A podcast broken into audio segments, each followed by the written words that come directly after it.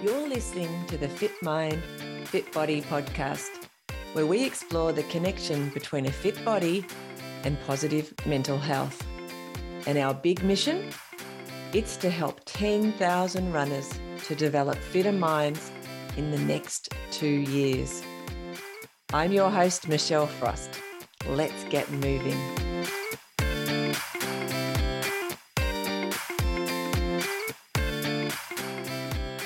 Welcome to this episode of the Fit Mind, Fit Body podcast. Today we talk to Vlad Ixel. Running has created many opportunities for Vlad, from meeting his wife to starting a business. Enjoy. Today on Fit Mind, Fit Body, I am delighted to introduce you all to Vlad Ixel, just like the spreadsheets and Microsoft. I'm trying to work out how to pronounce your name, Vlad. I am very sorry.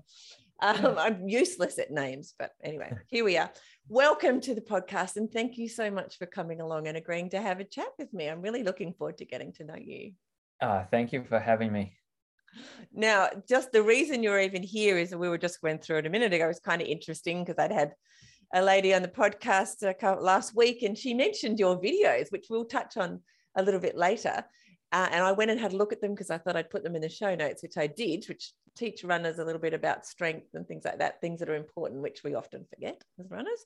Um, and I thought actually you'd make a really good guest on the podcast. And I asked you and you said yes. So very grateful that you did. So thanks. And I booked the first available appointment. You did. you were like keen. And I went, yes, that's what I want. Thank you.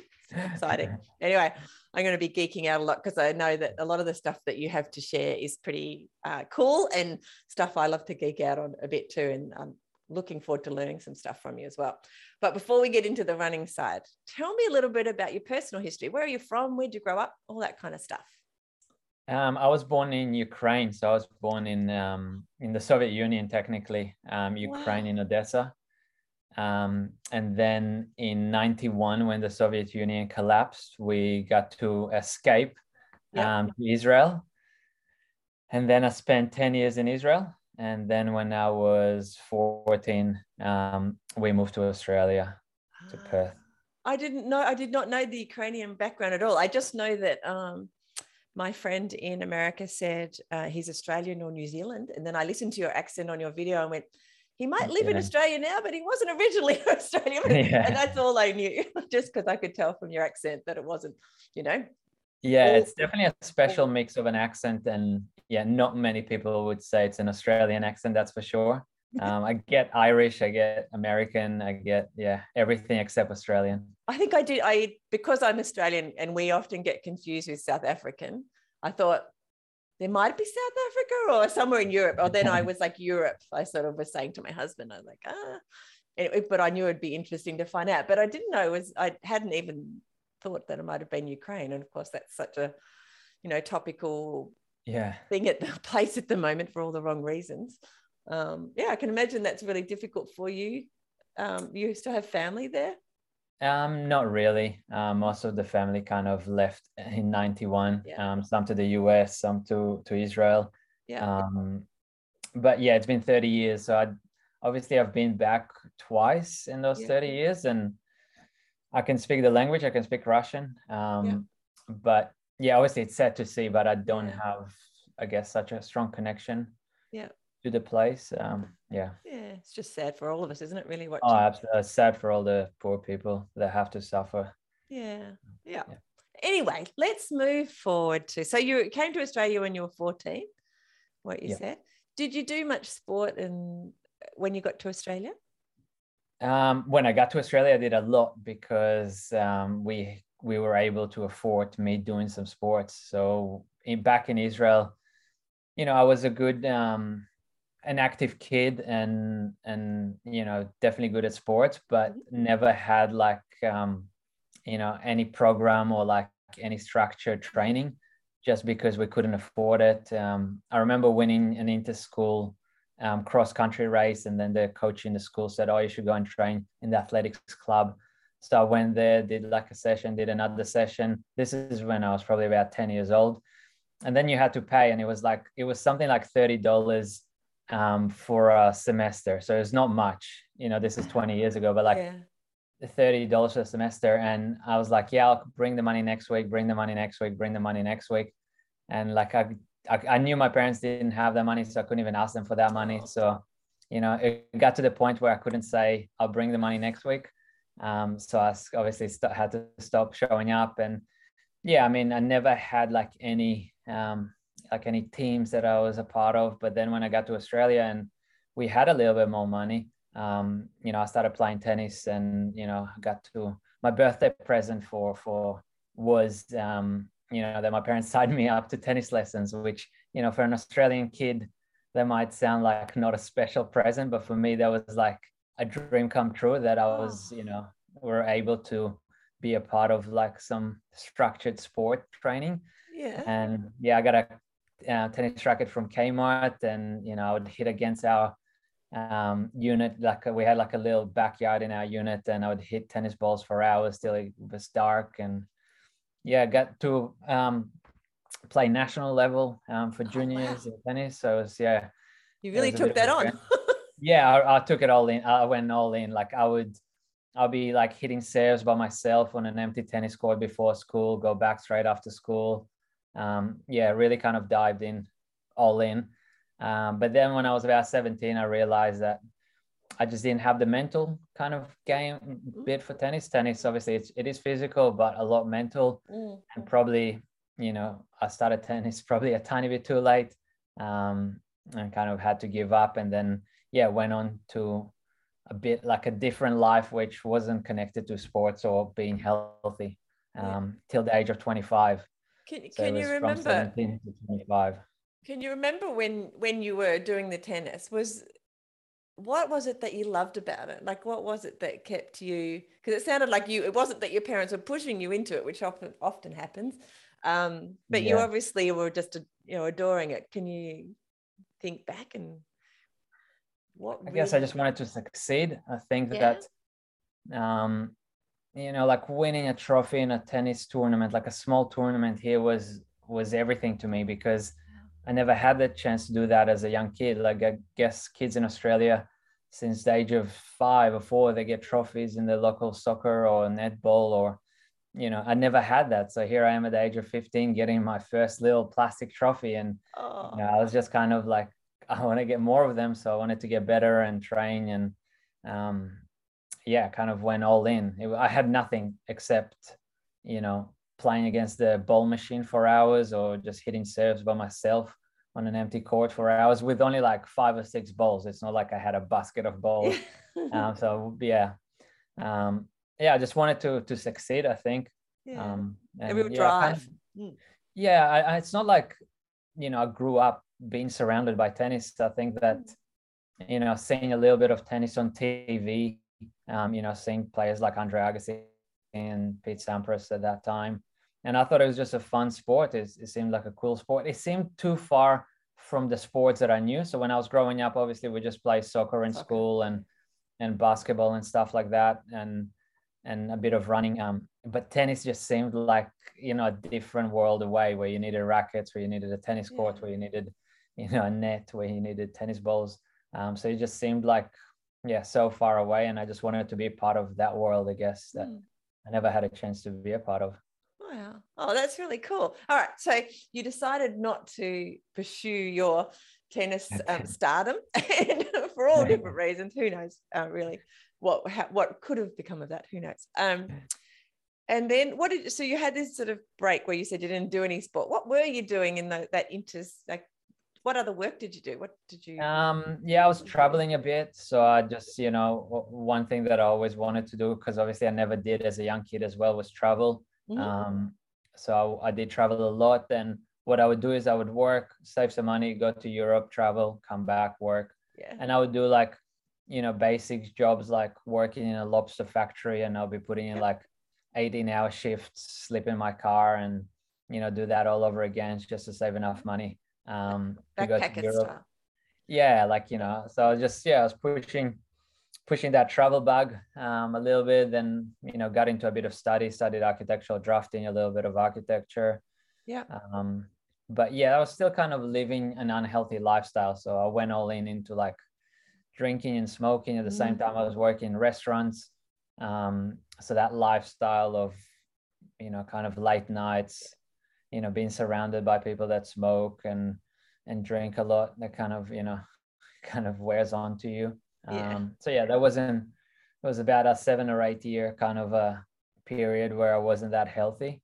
Um, and then yeah, kind of woke up just before my 25th birthday and realized that this is enough is enough kind of like this is i'm just tired of being tired all the time and exhausted and yeah signed up to a marathon and you know here i am 10 years 10 years later literally so where where in australia were you at the time where were you living perth. at that point you were in perth, in perth is yeah. that where you've been based most of the time in australia in perth yeah we moved to perth i did spend um, five years in hong kong um, later on so we just got back three three and a half years ago. Okay. Um, but most of the time was in Perth. Most of the time. So I guess it's that story. I don't. I'm sure you've heard of Dean Karnazes, but it sounds to me a little bit like he when he turned was it 30? I think he had had previously his lifestyle had been full of alcohol and drinking up to his 30th birthday and then he had this kind of epiphany at his 30th birthday party i think and he kind of walked out the door and went for a run and literally ran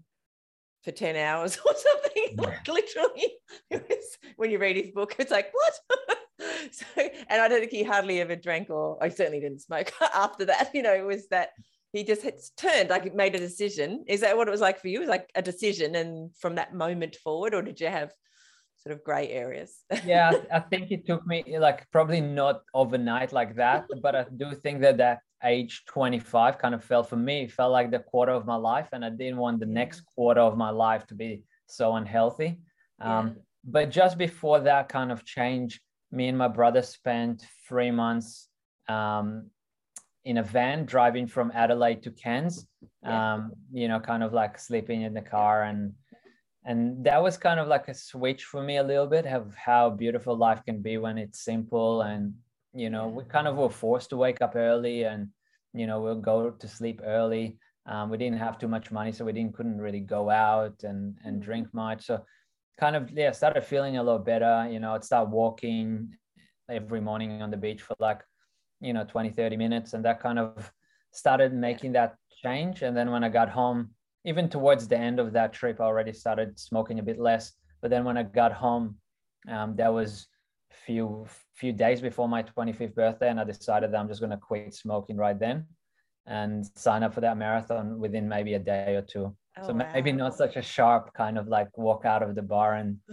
do a long run. Um, but yeah probably a process of about maybe like six weeks wow so how long was the marathon from the time that you signed up how, how long did you give yourself? It would have been three or four days. Like this oh. is 2012. So you like, you know, sign up in person as well. So I went in, got my bib at the same time. Um, Sorry. So you'd done some walking while you were um, like backpacking a bit, but in, in your van?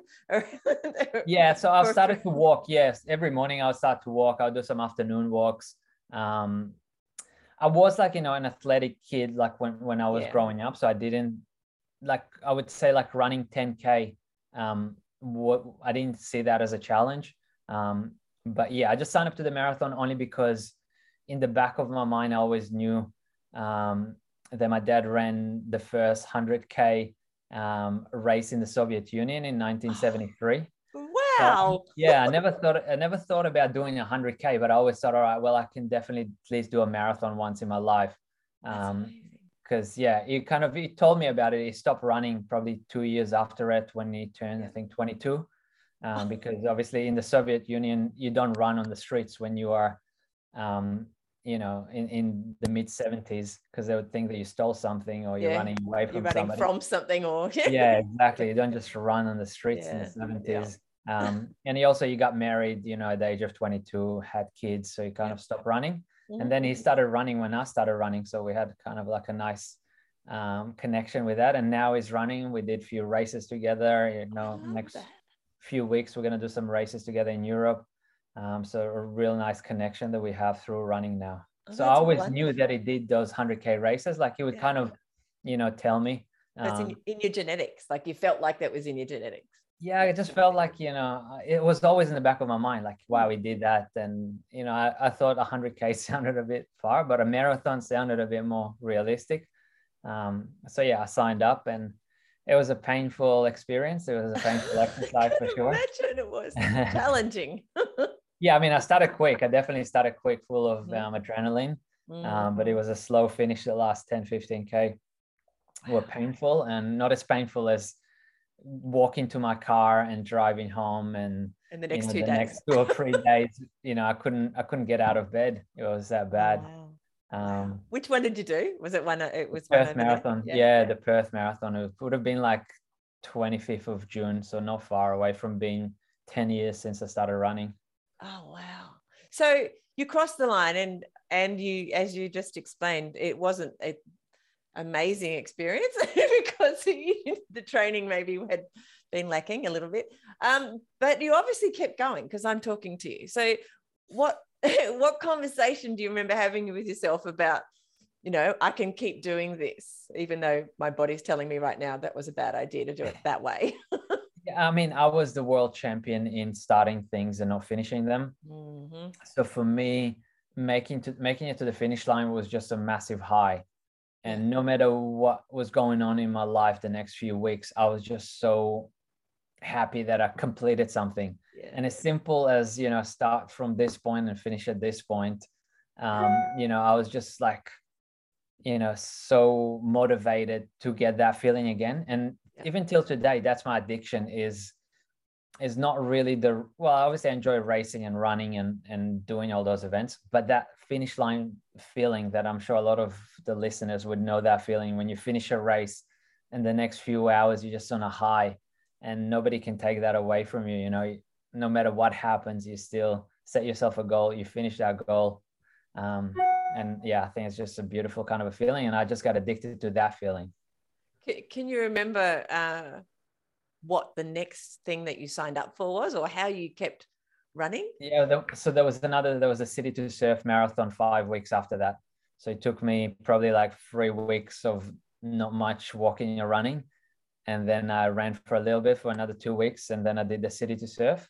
Yeah. Um, and I went a little bit quicker. And then I got home after that race and I Googled the hardest running races in the world. And I found the Atacama Crossing um, which was a 250k self-supported race. So you run with a backpack with all your clothes, food, um, medical, yeah, everything that you need except water for the whole week. Um, so a 10 kilogram backpack. So I went through it. I was kind of like, you know, it was pretty expensive. So it was, it was three and a half thousand US dollars to sign up. So maybe about 5,000 Australian dollars plus the flights and all the equipment. It's probably like a $10,000 um, adventure. Where was it? Where, where was it? It was in the Atacama Desert in Chile. Chile, yeah. Yeah. yeah. so it gets to about 40 okay. degrees during the day and then it goes to minus one or two during the night. So it's a pretty extreme kind of um, desert there. Um, so I, yeah, I was I had to put like a deposit, which was maybe two or three thousand, or maybe it was a thousand dollars for the race. Mm-hmm. It took me a few days, and then I was like, "Oh, I'll just do it. I'll put it on my credit card." Um, and that that event pretty much changed my life. So training for that event, so I had maybe three or four months training for for that event through the Australian summer, um, and yeah, from that point, I you know I became addicted to to to the longer stuff, to to racing ultra marathons and trail races. Um, so I haven't really done too many road races after those two marathons. I felt like you know I had no chance to be competitive, um, you know, on the top top level. So I thought trail running um, seemed a bit less competitive. I can probably do better there. I can probably win some more plastic trophies there. and and I started doing more trail races. In the podcast, we talk about you know what's people's motivations, what drives them to keep training and things. It sounds like, and some people say yes, the event. If they didn't have an event they signed up for, then they wouldn't get out of bed in the morning to do the training. Other people don't need that, um, but yours seems to be the plastic trophies. and I think uh, it all comes back to um, you know never having you know won any of them when i was a kid. So i think you know as i said like my first plastic trophy was at the age of 15 so um, i had to make up for all those plastic trophies. Uh, so that experience you had in chile what was it about that that that you think made you set you on this trail, ultra trail path that you're on now? Well, I think it, it, it, kind of, you know, I finished second, even though I had like a really bad um, food poisoning. You know, I was on, on antibiotics like the whole race, but still managed to finish second. So I was like, you know, on a good day, I probably would have won that race, and you know, I can probably be competitive in in those kind of races. Um, and then, you know, there was a time where trail running was growing a little bit. 2013, mm-hmm. um, there was some sponsorships, you know, out there. Um, so I thought, like, you know, I have a shot of actually getting a sponsorship and maybe kind of making this into into a lifestyle. Um, so that was kind of like, all right, I'm just gonna try and go all in. I continued working nights at at the restaurant, so I'll pretty much work from like 5 p.m. till 11 um, p.m. every day, and then during the day I'll just oh, train. Um, you know, strength work, running, strength work. Like I would I'd really put a lot of hours into that. Did a few other races in Asia, won some of them, um, and then decided that you know Perth and Australia didn't have enough races. Mm-hmm. Um, this is again 2013, 14. There weren't too many trail races, um, so I moved to Hong Kong, which was pretty much like the capital of trail running at that point. Um, like the mecca of like outside of Chamonix, that was probably the biggest place yeah. And they had a trail race, one or two trail races every single weekend. So I was like, I was like a kid in a candy store. I would just race every single weekend. Um, wow. And that was, yeah, that was incredible. So you stayed there for five years and as a sponsored athlete. I got, yeah, I got I got a really good sponsorship with the North Face, probably six to nine months after I arrived in Hong Kong. So mm-hmm. I was winning a lot of races, you know, literally one every week, and they kind of noticed it and yeah, it didn't start as a good sponsorship, but yeah, from the second year, it was kind of like enough to live off, um, to pay my rent and oh, and a bit amazing. of food. So yeah, not not not a lot of money, not like yeah. the NBA or yeah or AFL, but yeah, it was just fun because you know I was 27, 28. You know, I got to pick my races around the world. I got to race in some you know really cool places, and yeah, I got paid for it. And in many ways, I wasn't an elite runner at the same time. I was a good trail runner. So yeah, I was pretty lucky. So what's your favorite trail run? Race or place to run? Uh, well, both. That's a very good distinction. yeah, I mean, when I race, I don't really know where I'm. I, I mean, I can be racing in the most beautiful place in the world, and I'll be just looking one and a half meters in front of me and being oh, so focused. Yeah. Um. So yeah, racing wise, you know, I, I can do a race here in the dark in Perth or do one in Chamonix and it's all the same realistically. Oh, there you go. Just, yeah. I mean, I've I've done races where I've done them three or four years in a row and I'll be on the course just running and somebody goes, Yeah, this is the course for this race. And I'm like, wow, is it really? So even after running it three or four times in a race, um, I still would not recognize it on a training run. Obviously, on a training run, like anything in Europe is incredible. So, like mm. anywhere around the Alps, you know, obviously in training, I go slow and I stop and I look and, mm. you know, I mm. enjoy the trails. But in racing, you know, I don't, I don't care if we're racing in a closed um, shed some in somebody's backyard or we racing in the Alps. It, I just look straight down and breathe as hard as I can and just go. Cause It's go, interesting because yeah, because a lot of people on the podcast are not at your level, haven't raced at your level. Some of them have, mind you, but um, not that many. Many of many of us uh, tend to be just like you know weekend warriors or whatever you want to call it. And we spend a lot of time just looking where okay. we are, like enjoying the environment, even in a race, because there's no hope of us, you know, winning this or coming anything close to it. So we spend a lot of time just uh, looking it. around us? no, definitely. Like you know, since COVID hit, I've done some races. Once my sponsorship, um, when once I lost my sponsorship, um, I definitely done some races where I just had fun. You know, I took my video camera, my GoPro with me, and just enjoyed it. And it's a different feeling because I was smiling, I was high fiving people. You know, I really got the vibe of the race where that's never happened before. Like you know, I would just look straight down and just go as hard as I can and it, it was a different enjoyment. Obviously, yeah. like I want to get to the point that you know in, in three or four years, five years, where I just go out there and have fun. Um, yeah. But now most of the races that I do, I still try and push and and you know may try and do well. But I'm excited for that next chapter where I can just go out there and high five people and enjoy the views. like the rest of us. yeah, I mean that's that's fun. Like you know, this is because you have less pressure on yourself. You exactly. enjoy. Yeah. You sleep better at night. Yeah. You know, somebody overtakes you, no big deal. You know, I'm just here to have fun. I'm just Yeah. here to race for myself. Um, where once you have a sponsorship, like you obviously have that pressure to perform. Um, you know, they find out about your results. You have to kind of like, you know, give them an update every few weeks with your races and results, and they book Mhm. your flights and stuff like that. So there's a bit more pressure, which is good and bad sometimes. Yeah. Um, but yeah, it was nice once. The good thing about losing that sponsorship is that I had few races where I got to enjoy them. You can just do whatever you like. So, h- how do you right. handle that pressure? That's like a really good, uh, good question because I get I get anxious just going for a race. Like, so I have done lots of races in my running history, and no matter what the races or where it is, I get quite anxious leading up to it, and I don't have the pressure of sponsorship or even representation of a state or a country behind me. Um, how do you handle it? What are your Yeah, I mean it's a tough one because we all handle pressure differently.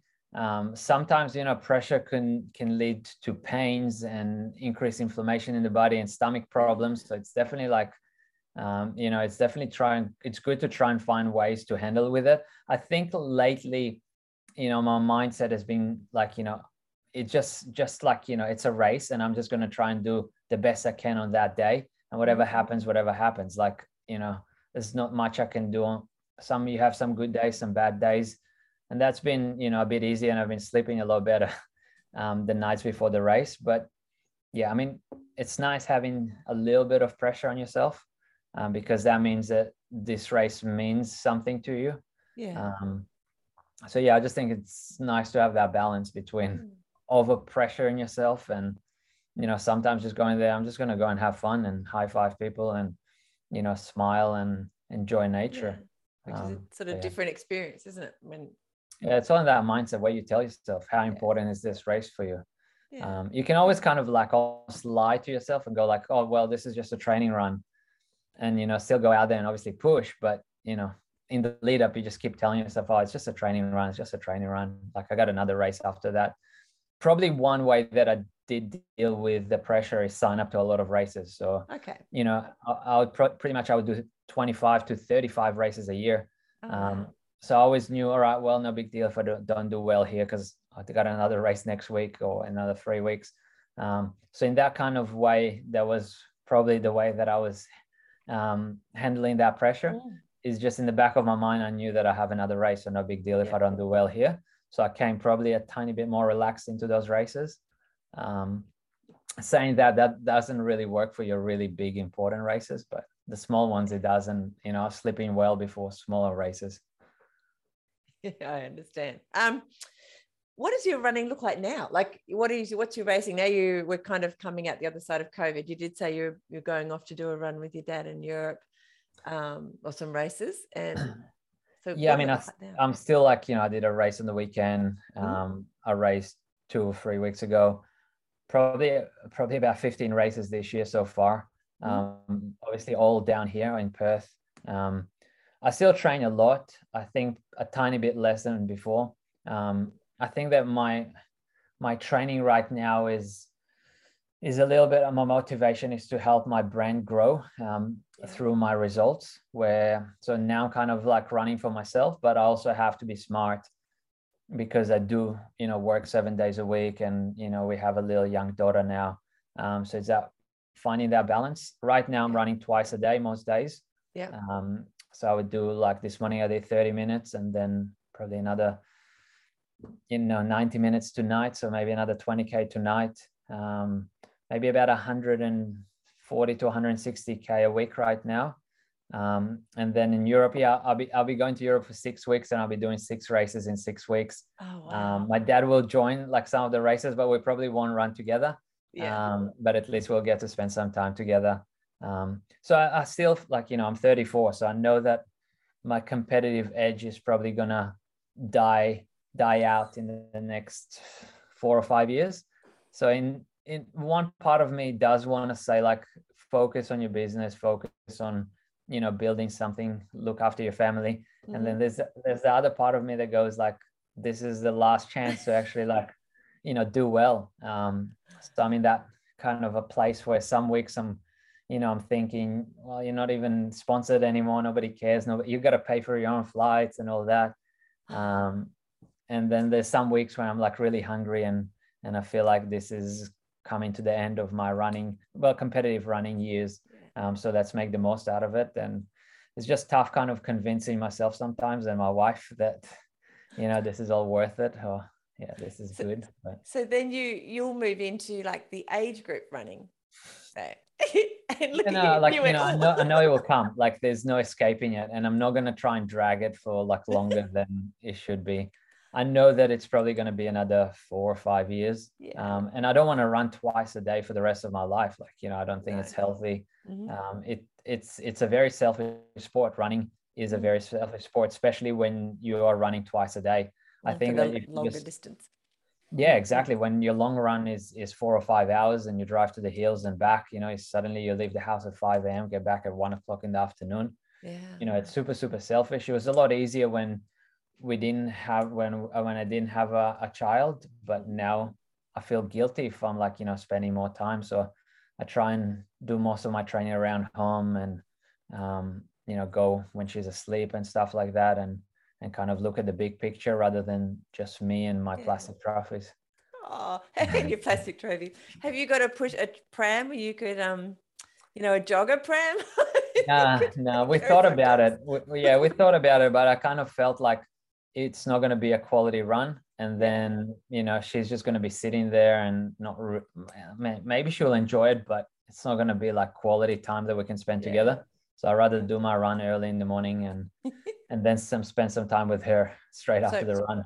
This may or may not be something you could put in the back of your mind, but I have a friend um, who had two young children and she really wanted to get back into some running. We're not talking about the distances that you do, but she wanted to do like 20 Ks and she couldn't work out, her husband was working away and she couldn't work out how she was going to be able to do it. So she put the children in the pusher and she ran the 10 Ks to like a child like an indoor play area. So then they'd go there and that was their fun time. And she would stop there and have lunch and the kids would get to play in this environment. They'd be yeah. really excited.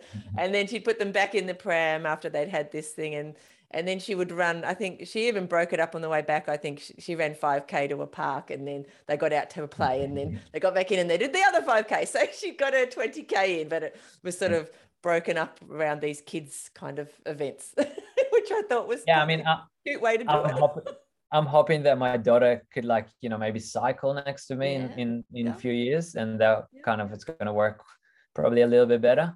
Um, but yeah, running with a pram, I don't think it's good for my running form. I think it's I think it's a great way of of you know going out there and exercising.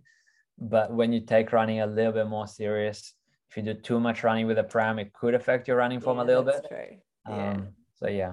Well, a mother of I'm a mother of five children, and my yeah. children have all followed me in bikes. They're the youngest is 18 now, but when they were little, yeah, they've all I did bikes. the bike thing. Yeah, yeah. yeah. So totally. I think that would be a cool way of doing yeah. doing some training together. That's fun. It's a bit like the mother duck, you know, when you see the, the little baby ducks coming behind, except then very quickly they overtake you, and it's like, okay, this isn't working anymore. You're all way faster than me.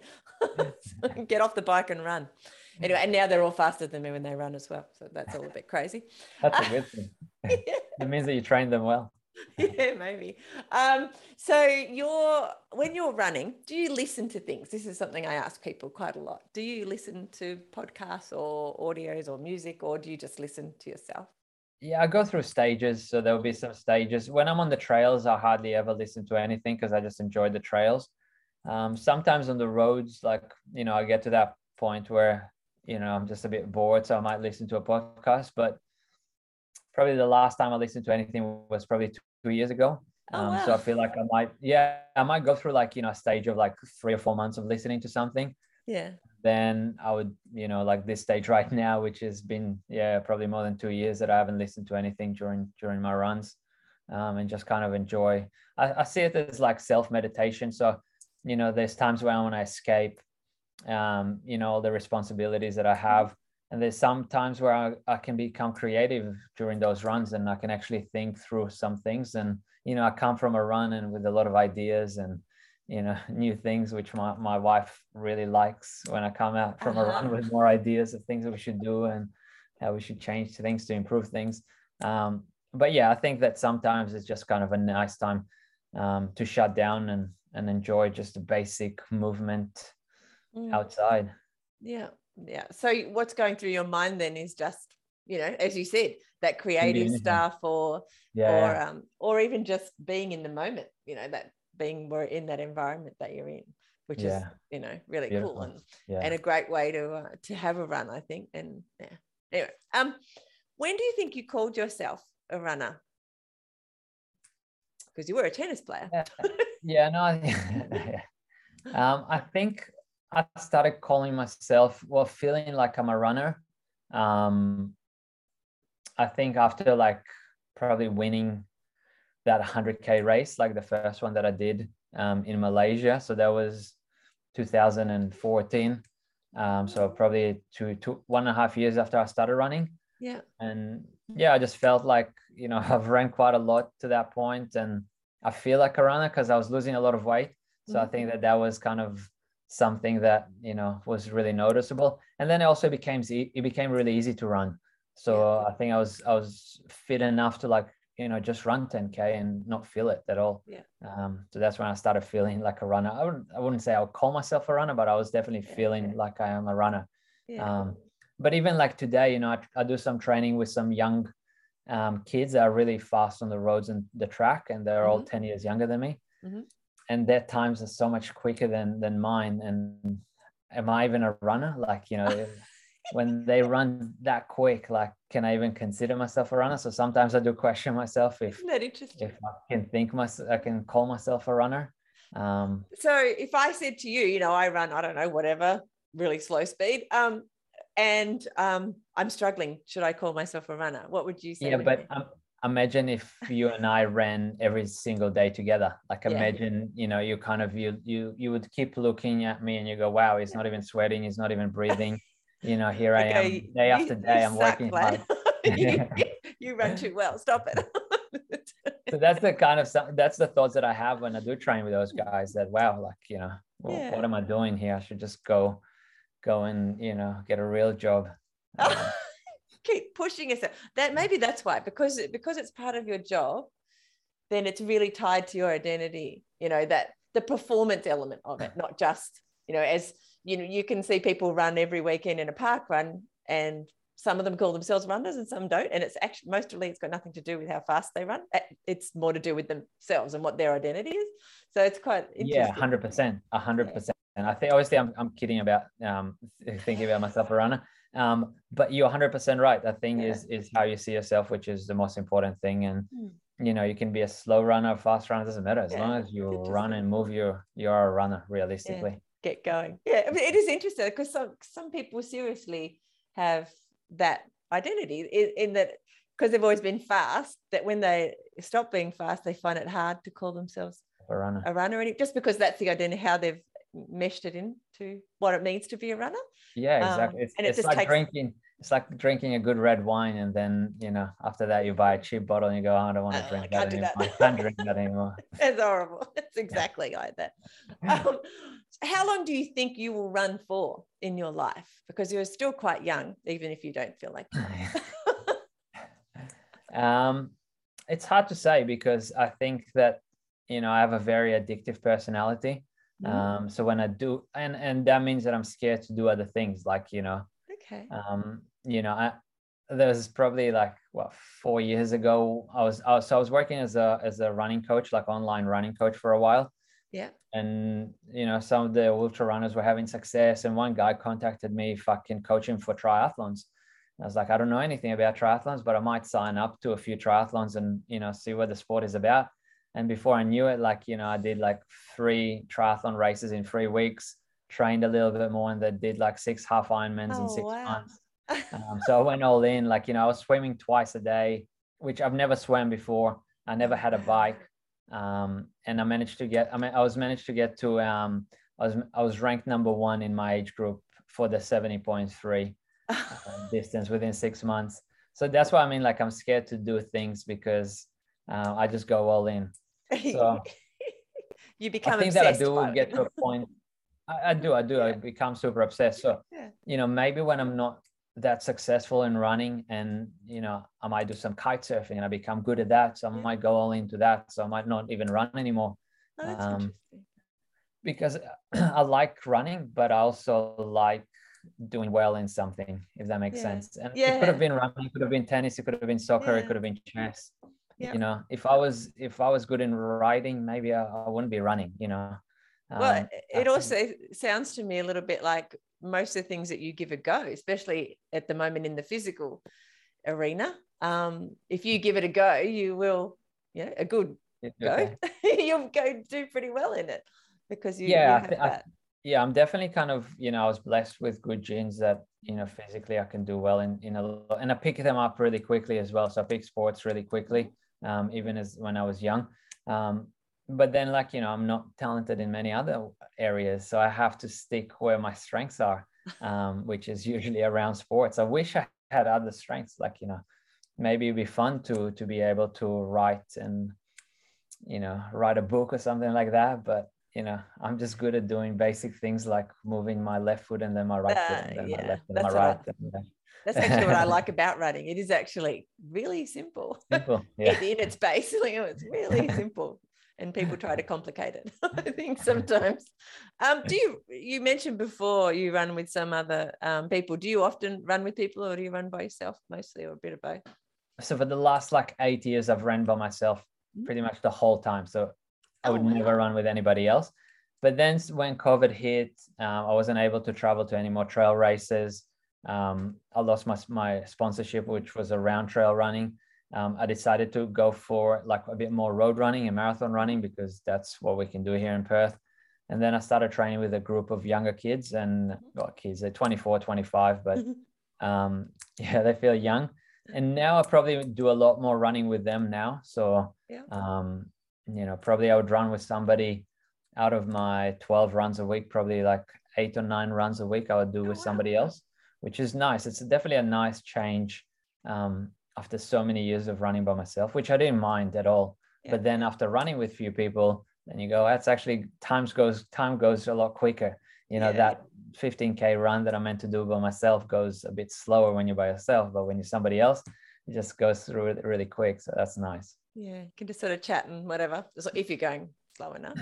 yeah and time just goes by quickly and then it's also the good thing about it is um, for me to improve i know that i have to push myself in different areas like running quicker.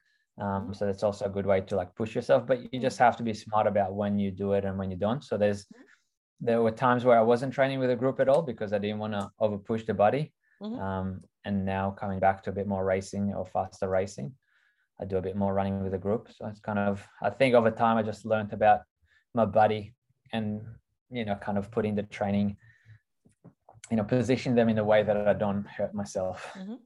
Yeah. Um, what do you think running's given you that if you didn't hadn't picked up running, you wouldn't have in your life at the moment?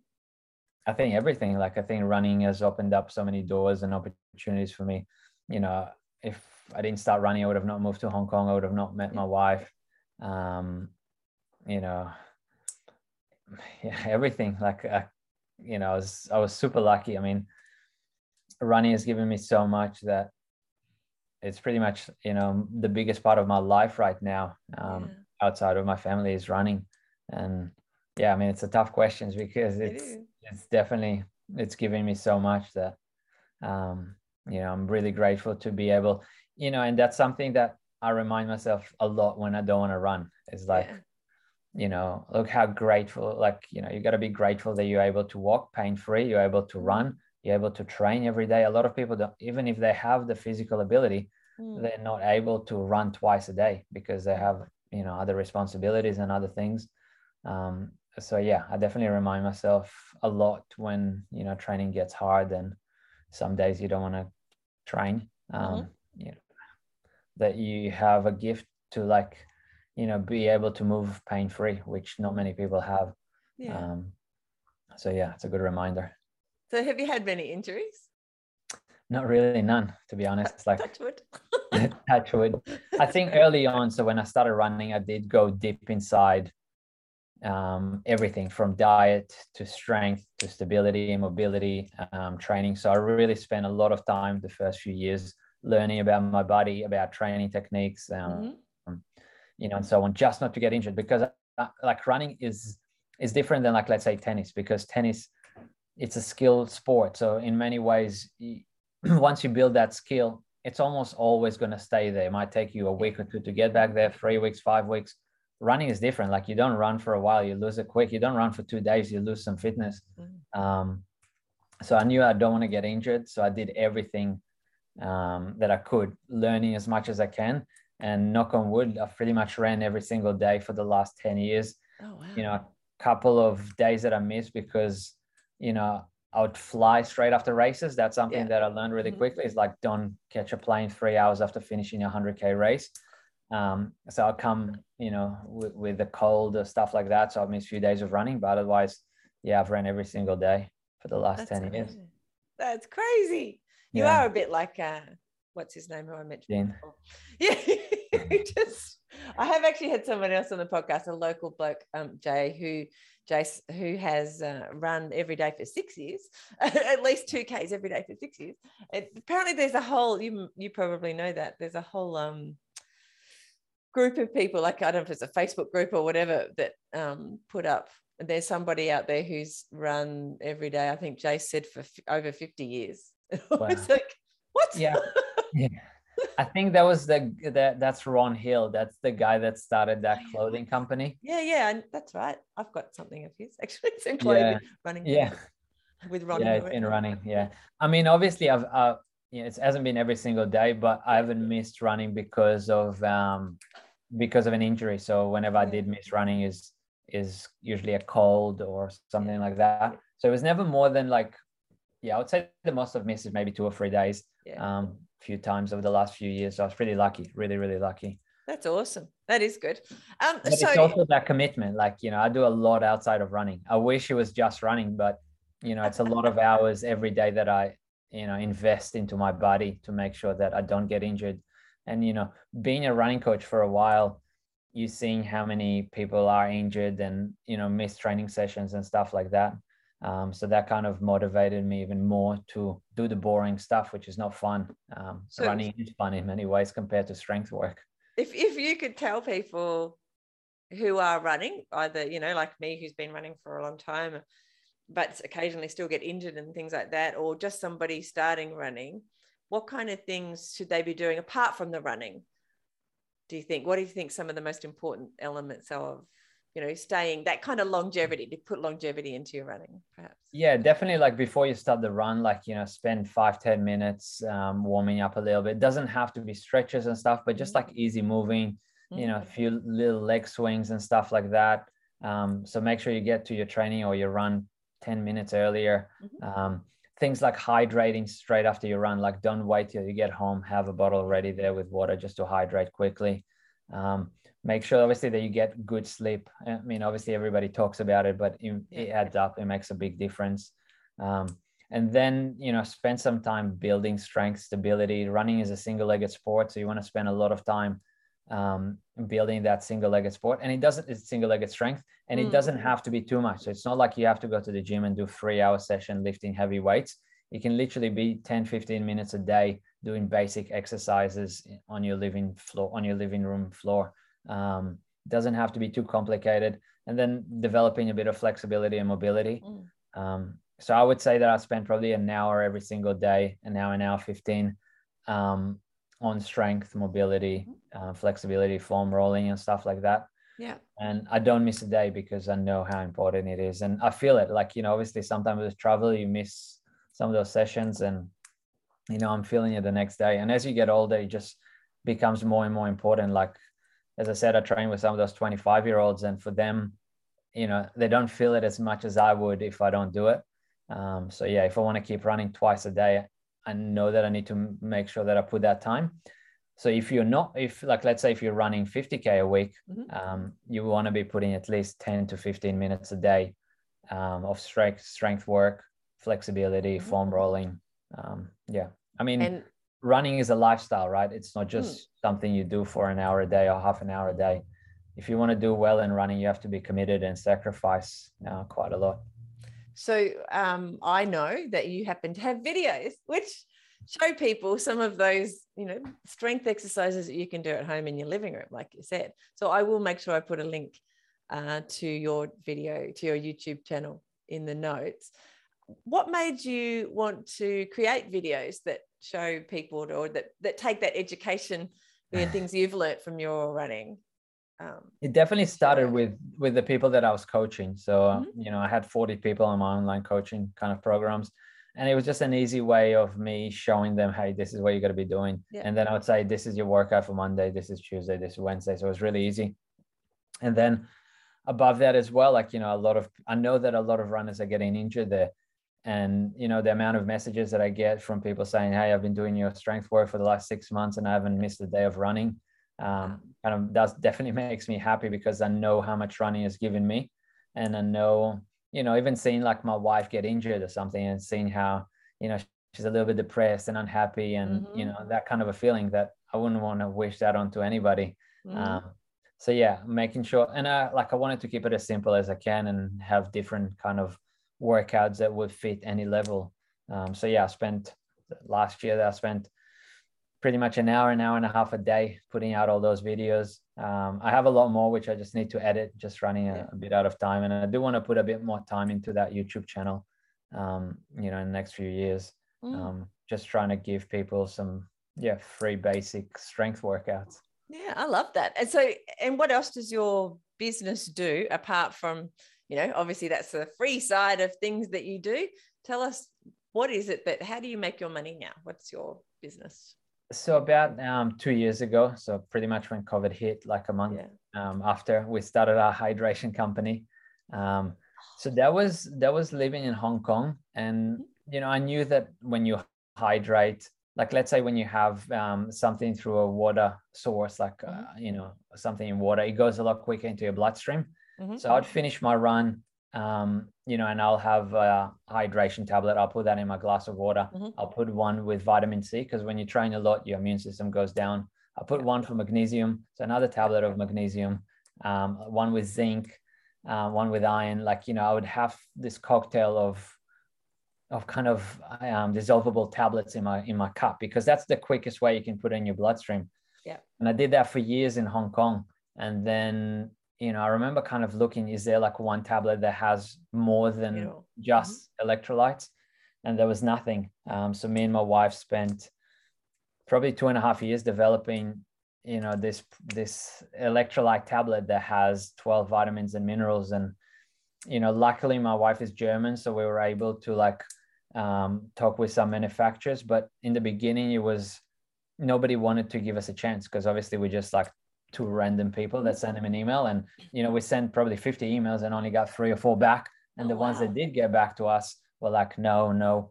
Mm-hmm. and then one one manufacturer is like yeah it's it's going to cost you a lot to trial it. Um but yeah we went all in and and oh, kind of got a product that we're pretty proud of in in many ways. Um it, it is 100% designed for runners. Um it's the stuff that i've been taking for years. And i remember when we kind of went all, all in on this um, on this project, um, I was kind of thinking, well, if nobody buys it, at least I'll have yeah, you know a good my, supply. yeah, that's right. I'll have it, and my friends would drink it. And you know, now two years on, which obviously were a bit um, rough with with COVID. Um, you know, I think that people are starting to appreciate the product and using it on a regular basis. And you know, we never claim that like this product is going to make you the best runner in the world. No. But in running, it's all about those one percenters um, you know, this the flexibility is one percent, the warm up is another half a percent, the good night's sleep is another one percent. And when you have enough one percenters, usually you do well. And you know, that's the way I always looked at at our recovery um, product. So it's a very basic um, hydration tablet that you would just have straight after your run. Yeah. Um, and it, has got the yeah a lot of vitamin C, a lot of zinc, magnesium, iron, Q10, um, bromelain, which is like a natural anti-inflammatory that comes mm-hmm. from the middle of the pineapple. Um, so yeah, kind of a recovery feel to it. And yeah, I've been having pretty much one one or two tablets a day of that for the last four years. We've been sampling it, and I've been oh, recovering well. And a lot of yeah, I think we have like uh, a really high amount of return customers, which just shows that mm-hmm. you know it was worth developing this product because people um, do appreciate it. And how do they get hold of it? Um, yeah, we, we, most of the shops that we sell actually in in Hong Kong, Singapore, um, but we do sell in a couple of shops in Australia, and then online at mm-hmm. um, bixvitamins.com. Um, Australian delivery, so it's pretty quick. Yeah. Um, I can put a link in the show notes. Thank that. you. Yeah. That's what I'll do. I reckon that'll be a good. So your YouTube channel and your um your hydration product yeah. website because it does it sounds awesome. In fact, a couple of years ago, my husband and I um he fell in love with uh the hydration type electrolyte tablet and it was from South Africa. So South, yeah, South Africa. Yeah, that's where it's from. Um, and it was um, that he saw he we got at a marathon um, stall uh, when we were at a race. Um, and we've been trying to find something similar ever since. So that's probably, we will probably buy some. so there you go. That's one reason. This is podcast is only really about me getting things that I need and learning things that I want to learn to keep my running going forever. So, uh, and I think you've no, provided but definitely, on, yeah. On a side note, if if mm. if it's BIX hydration or any any other hydration, I think that it is important to to hydrate during the day, yeah. and especially after that run. So you need quite a lot straight after that run. As soon as you can, you have a window there, and that window is also with, with calories as well. Um, but before I get any calories, I just want to make sure that I give my body all those micronutrients. Um, you know, you know, being somebody that runs a lot, my immune system is fairly low. Yeah. Like if you run I guess like let's say anything between 40 and, and 60k a week, it's actually mm-hmm. boosting your immune system. Yeah. But when you are running a lot on regular basis, your immune system is, you know, fragile. So compromised. Yeah, definitely. So I'm like scared. Like after a run, I'm trying to like get back into my car, have my drink, and kind of drive home and get some food. Um, only because I don't want to get sick um, yeah. when my immune system is yeah. weak so yeah, I think it's it's important for people to kind of remember those things that like straight after a run, you want to hydrate, you know, have food within 30 minutes, even if it's an easy run.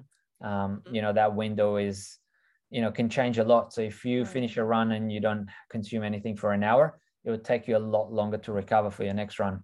Um, so yeah, that window is very, very important. And I think that's something that, um, you know, normal runners, like everyday runners don't really think about too much, but it can make a massive difference. Imagine every run that you do from now on, you just feel 5% fresher. Mm. Well, you might be going 5% longer or 5% quicker, which will just make you a better and better runner slowly. Mm. And slowly you will just improve. Mm, I love that. Um, yeah. Do you ever take it with you on your longer runs? Is that is it the yeah. drink that you would take with you on your longer run as well? Yeah, I mean, uh, so both of our products are uh, like basic electrolyte tablet and recovery tablets are both um, very low in calories. Mm-hmm. Um, so it is something that I would use. But when you are going a bit longer, you need some calories if mm-hmm. it's from gels or or uh, you know a carb drink. Um, so I do use it, but I also use other products that have calories in them. Um, okay. so, but then again, like you know, a lot of people would take you know a gel for you know a short run, which you might not need, mm. um, which electrolytes would just do fine. So mm. I think is that you know finding that balance between mm how much you actually need and how much you're being pushed by you know big giant marketing yeah. companies yeah yeah totally um, understand that. yeah uh, when you talk about uh, food and nutrition how do what's your theories or what do you do for your body when it comes to what you eat either after a run but also just in general to keep your body healthy so part of my like research and you know trying to improve my sleep and strength work and all that was definitely diet was a big thing and I mm. remember reading somewhere that um, a plant-based diet can improve recovery. Mm-hmm. And you know, I've eaten a lot of meat. Like you know, for me, it was yeah. just meat for years and years. Yeah. Um, so I kind of thought I might just give this vegan diet a try. Wow. And that was that was yeah, it would be ten years in Christmas, so nine and a half years ago, and never looked back. I just felt better. Um, You're yeah. not the not the first vegan on the podcast, by the way. We've got a few vegan runners out there, heaps of them. So you yeah. found that it's been really good for you, obviously. Yeah, absolutely. Like you know, I just couldn't lie to myself. I I, I wanted to like back when I made that little change. It was 100% for for health reasons. Mm. Um, I wanted to find like something that wasn't great about it, but you know, I was sleeping better. I had more energy. Obviously, I was recovering quicker for my runs. Um, you know, I was just yeah had so much more energy. So I just yeah never looked back, and it's been yeah nine and a half years um, that I'm feeling. Obviously, over time you realize that it's more than just your body. Yeah. And obviously, I've done some vegan podcasts where they ask me like, would you would you go back to your old ways like once you stop running? And yeah. you know, over time you realize that it's more than just yourself. And I think that that's changed mm-hmm. um, for me. And you know, it's been working well for me for the last nine years. So I'll be kind of hopefully doing this forever or for as long yeah. as my body kind of works works well with it.